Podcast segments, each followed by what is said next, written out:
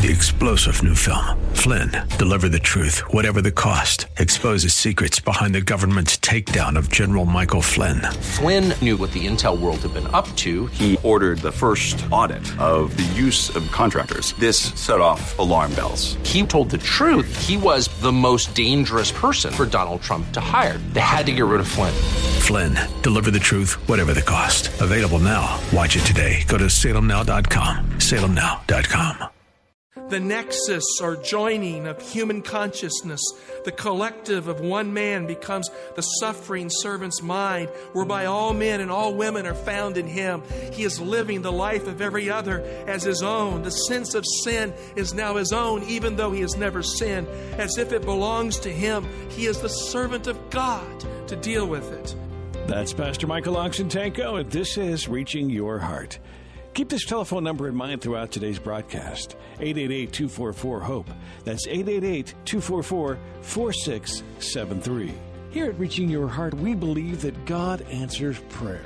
If you need prayer, you can call us at any time. Once again, that phone number 888 244 HOPE. That's 888 244 4673. Here now is Pastor Michael Oxentenko with today's broadcast. He has entitled this message Sacrifice. That's sacrifice. And don't forget that you can find it online at reachingyourheart.com. Here's Pastor Mike. Father, may we realize that you have called us to a hope and you've called us for a blessing. And the one who has despised the day of small things, the scripture says, they shall see the plummet in the hand of Zerubbabel. For it's not by might nor by power, but by my Spirit, saith the Lord.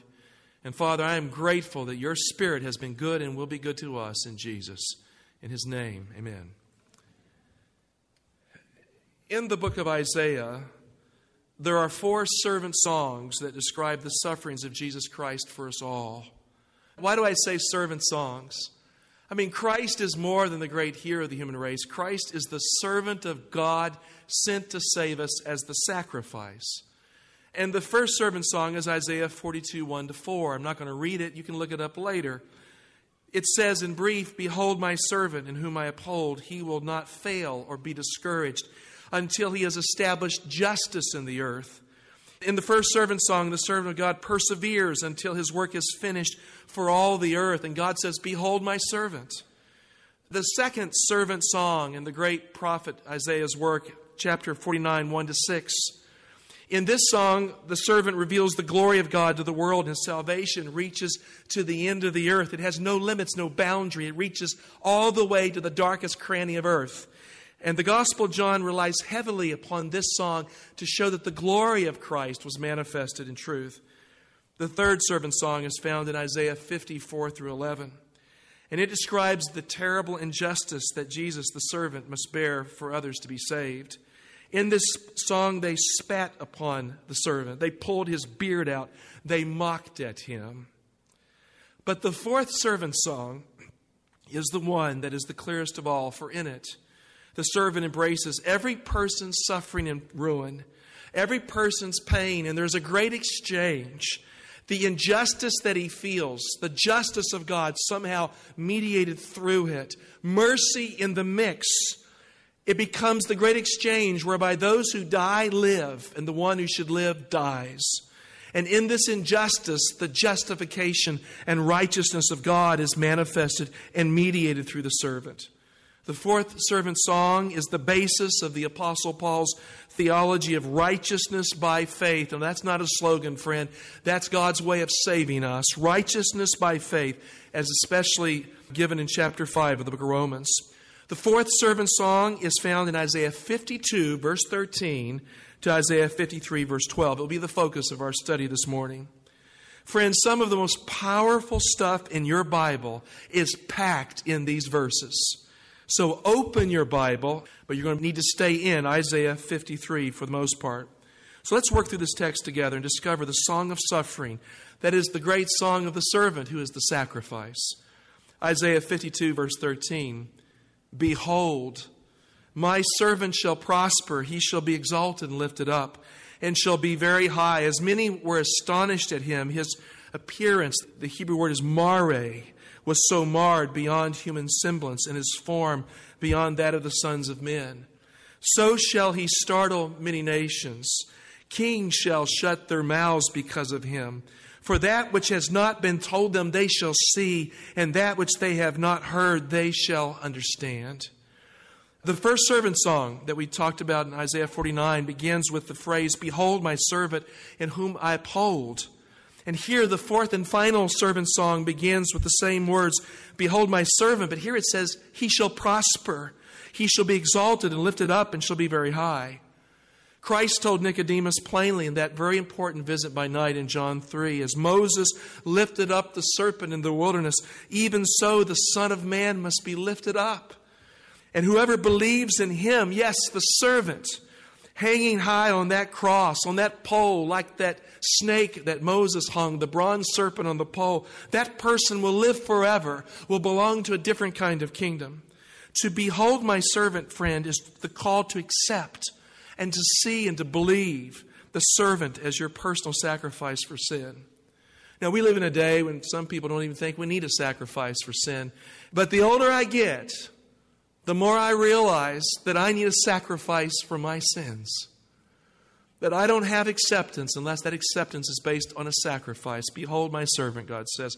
The voice in this verse is the voice of God asking you to see something you would not normally see. Behold what you need to see, God is saying. John 129, John the Baptist saw Jesus coming in prophetic language, referring back to this great servant song. He said, Behold the Lamb of God who takes away the sin of the world. Friend, you can't be saved unless you behold Jesus as the suffering servant who is the sacrifice for your sins, not someone else's, for your sins. Make it personal. Isaiah 52 14, those who behold the servant are horrified at what they see in him. The Bible says the servant is marred beyond human comprehension. The servant is deformed, so much so that he doesn't even look human anymore. The servant, as the Son of Man, suffers beyond that of the sons of men. The supernatural nature of the servant's suffering overtakes the servant's human form. He is marred. He is no longer human in his appearance. He is dehumanized.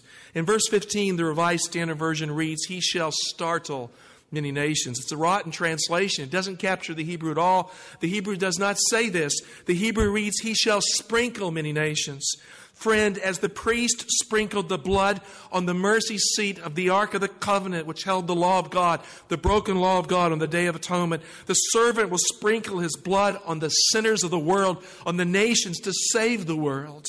In the fourth servant song, the servant is the sacrifice for sin. He sprinkles. And astonishment is the result of his sacrifice. I mean, who would have thought that it would have all come down to this? And so they are astonished. The text in Isaiah 52 15 reads, Kings shall shut their mouths because of him.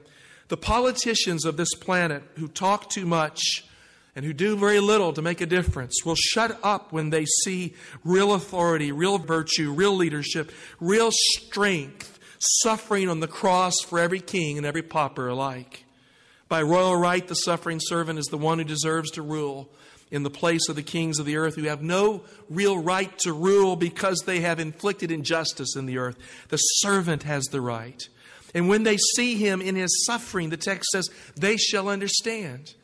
You know, some things cannot be explained. Some things, as much as you try to figure them out, you just can't. Some things can only be seen.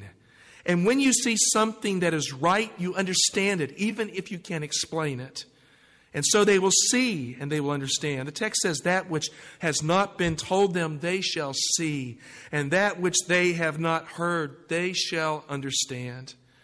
At this point, the servant shifts from sight to the sense of hearing. The voices of the prophets throughout the entire history of the Old Testament merge in the prophetic voice as one to ask a question that must be asked concerning the serpent. It is the summary of all the prophetic era looking to this point in time. Isaiah 53, verse 1, has the question Who has believed what we have heard? And to whom has the arm of the Lord been revealed? In the book of Isaiah, Israel can't save Israel. All of Israel's efforts to save Israel fail. It takes the strong arm of the Lord to save his rebellious people. And it's true today as it was then. We cannot save our church and our children unless the Lord does it. We need the Lord. We need the servant. The arm of the Lord sets the context for the fourth servant song. Isaiah 52:10, the Lord has bared his holy arm, the eyes of all the nations, before the eyes of the nations, and all the ends of the earth shall see the salvation of our God. Friend, the suffering servant is in fact the arm of the Lord, the strength of the Lord. God is in him, and God will defeat evil through him. Verse 2, Isaiah 53, verse 2, the song continues. For he grew up before him like a young plant, and like a root out of dry ground. The servant, he had no form or comeliness that we should look at him, and no beauty that we should desire him. He was despised and rejected by men, a man of sorrows and acquainted with grief, as one from whom men hide their faces. He was despised, and we esteemed him not. The point of this passage is a continuation of the sacrificial theme that states that he was marred now it gets worse. If you want a good looking hero, the servant is not a good looking hero because when the servant gets done with serving, the servant's good looks are gone. Because when the world was done with him, his looks and his manly form were marred and mutilated. He was a bundle of humanity broken to pieces. The manner in which the servant saves, the way he saves others, shocks and horrifies the one who understands. Notice the key words that describe the sacrificial servant here despised, rejected, sorrows, grief. And then the statement, and we esteemed him not. You know, not just others, not just those at the cross. We have in our life esteemed him not. And so we were there as part of the crowd that put him on that cross.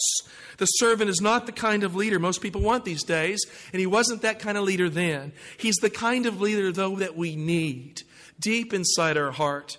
The servant was the kind of leader that was despised by the world back then, and they still despise him today.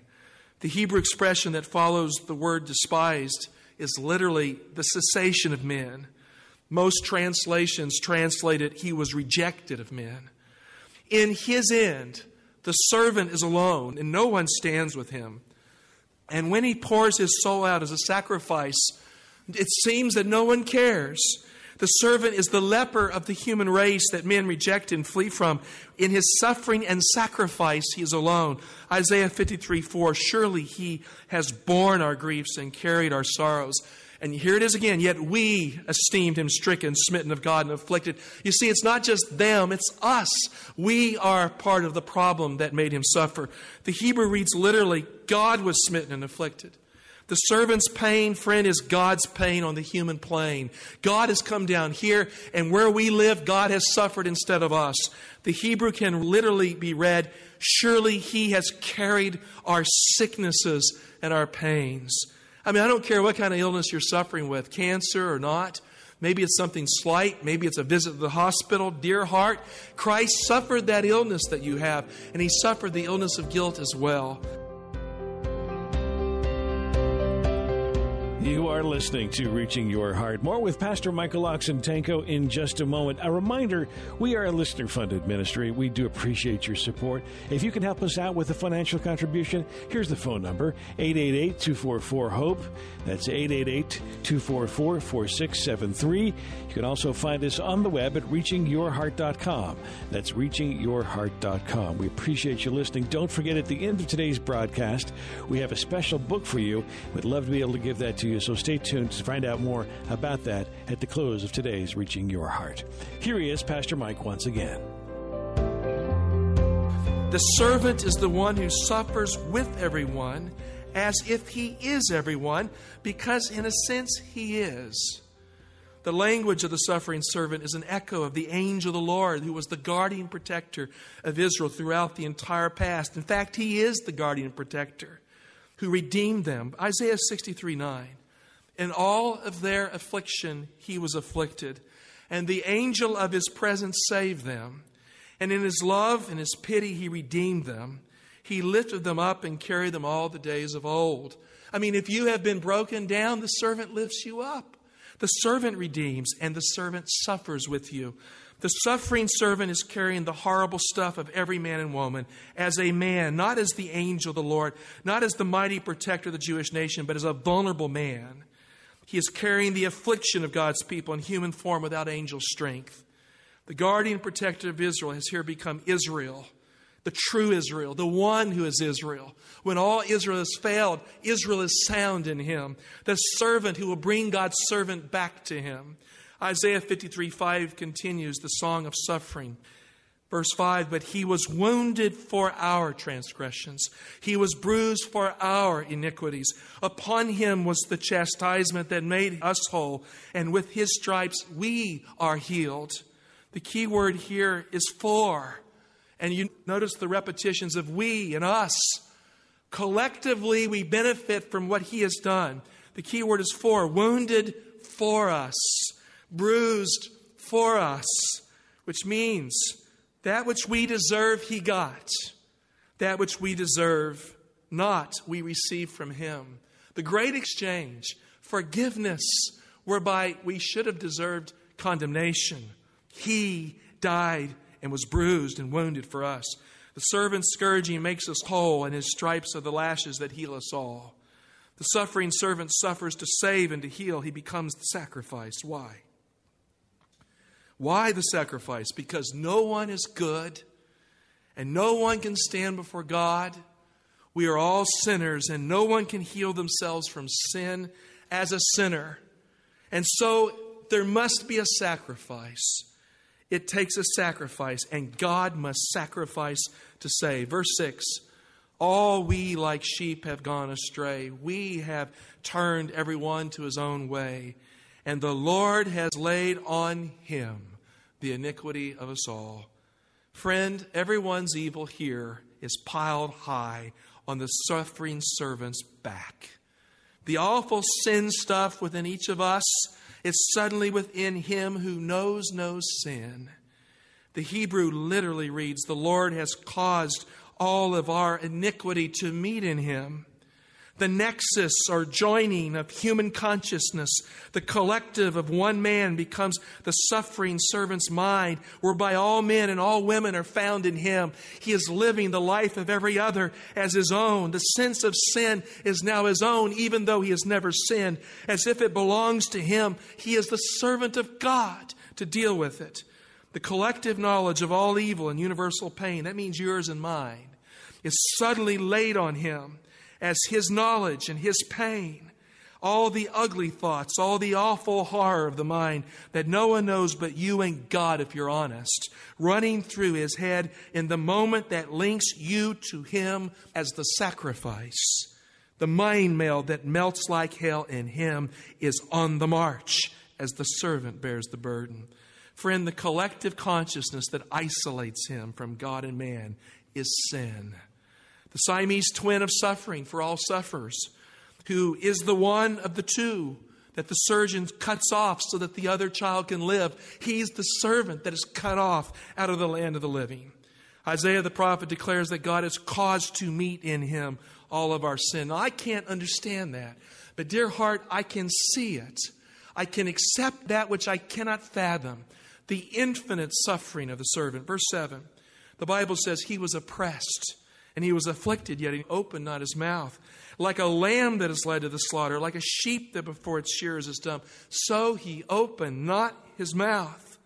When I suffer, when I have a cold or something like that, I tend to talk too much. I act out. What about you? He didn't say a thing. He bore it within himself. He did not project. He did not react. He was silent. The horrible pressure from the outside meets the pressure cooker of sin and consciousness on the inside, caught between the two poles of external pressure that is oppression and the internal pressure that is gruesome guilt, not his but ours. The servant is silent. In the journey to the slaughterhouse, the servant does not speak. The journey of the suffering servant is more than suffering, the journey is death, isolation, loneliness. When every person's suffering is fully exhausted in him, the servant is swept away by the death within us all. Not the death he deserves, the death within us all sweeps him away. Verse 8 By oppression and judgment he was taken away. And as for his generation, who considered that he was cut off out of the land of the living, stricken for the transgression of my people? Friend, it's one thing to die for someone else and be appreciated. I mean, if you give your life and it seems like it makes a difference, that's okay. But it's another thing to die when no one seems to care. And so the servant died for his generation as one, and they did not understand or appreciate what he was doing. No one cared, it seemed. And so the suffering servant dies, what appears to be a meaningless death in his day. The text says he was stricken for the transgression of my people. Now, who's speaking here? Who's the my here? The my here is God. What God's people deserve because they have broken the covenant, the servant does not deserve, but he receives their payment, their guilt, their condemnation in place of my people, God's people. His death and his suffering represent the ultimate injustice for God, and in a sense that comes from God, that cannot be explained fairly. We want things to be fair. There's nothing fair about it. Injustice can never be explained. Verse 9 And they made his grave with the wicked and with a rich man in his death, although he had done no violence, and there was no deceit in his mouth. I mean, we're all liars by nature. We deceive ourselves. We say we are something we are not. The servant had no deceit in him. Perverted justice is not justice at all. And all that is this kind of justice the servant received, perverted justice. Is injustice ever God's will? I ask you that question. Is it God's will that a person suffer injustice? Don't answer that question quickly. Is it ever God's purpose to turn the law on its head? Don't answer that question quickly. In Him it was so. And so the servant falls as the victim of injustice that was the very will of God in paradox to save those who have no just right to be saved. And so the law was turned on its head that He might save us by relying on the deepest principles of the law mercy and taking the injustice upon the servant. God's justice becomes the servant's injustice for all who seek the righteousness of God. Verse 10 Yet it was the will of the Lord to bruise him. He has put him to grief when he makes himself an offering for sin. He shall see his offering, he shall prolong his days. The will of the Lord shall prosper in his hand. Friend, the suffering servant here is not forced to suffer injustice. The servant chooses to suffer injustice. The servant is the one who has the power to choose the path before him or reject it. He makes himself an offering for sin. He makes that choice and he owns it, and no one else does. God does not force it. God does not make it. It is God's will, but it is not a forced will. And so the awful will of God becomes His will, and the will of God that brings Him to His end, and it prospers in His hand. It is a foretaste of the prayer in the Garden of Gethsemane when Jesus falls to the ground. He says, Not my will, but yours be done. He owns the decision. Friend, in the plan of God, a death like his is not a mistake. It is providence. It's a death that matters, that reaches to the ends of the earth. The suffering servant is God's road to a righteousness that only God can give. A right now righteousness, not based on us, but based on the servant. When we all, like sheep, have gone astray, there is still one left. Yes, there's one faithful Israelite who is righteous at the end of the day who has not gone astray.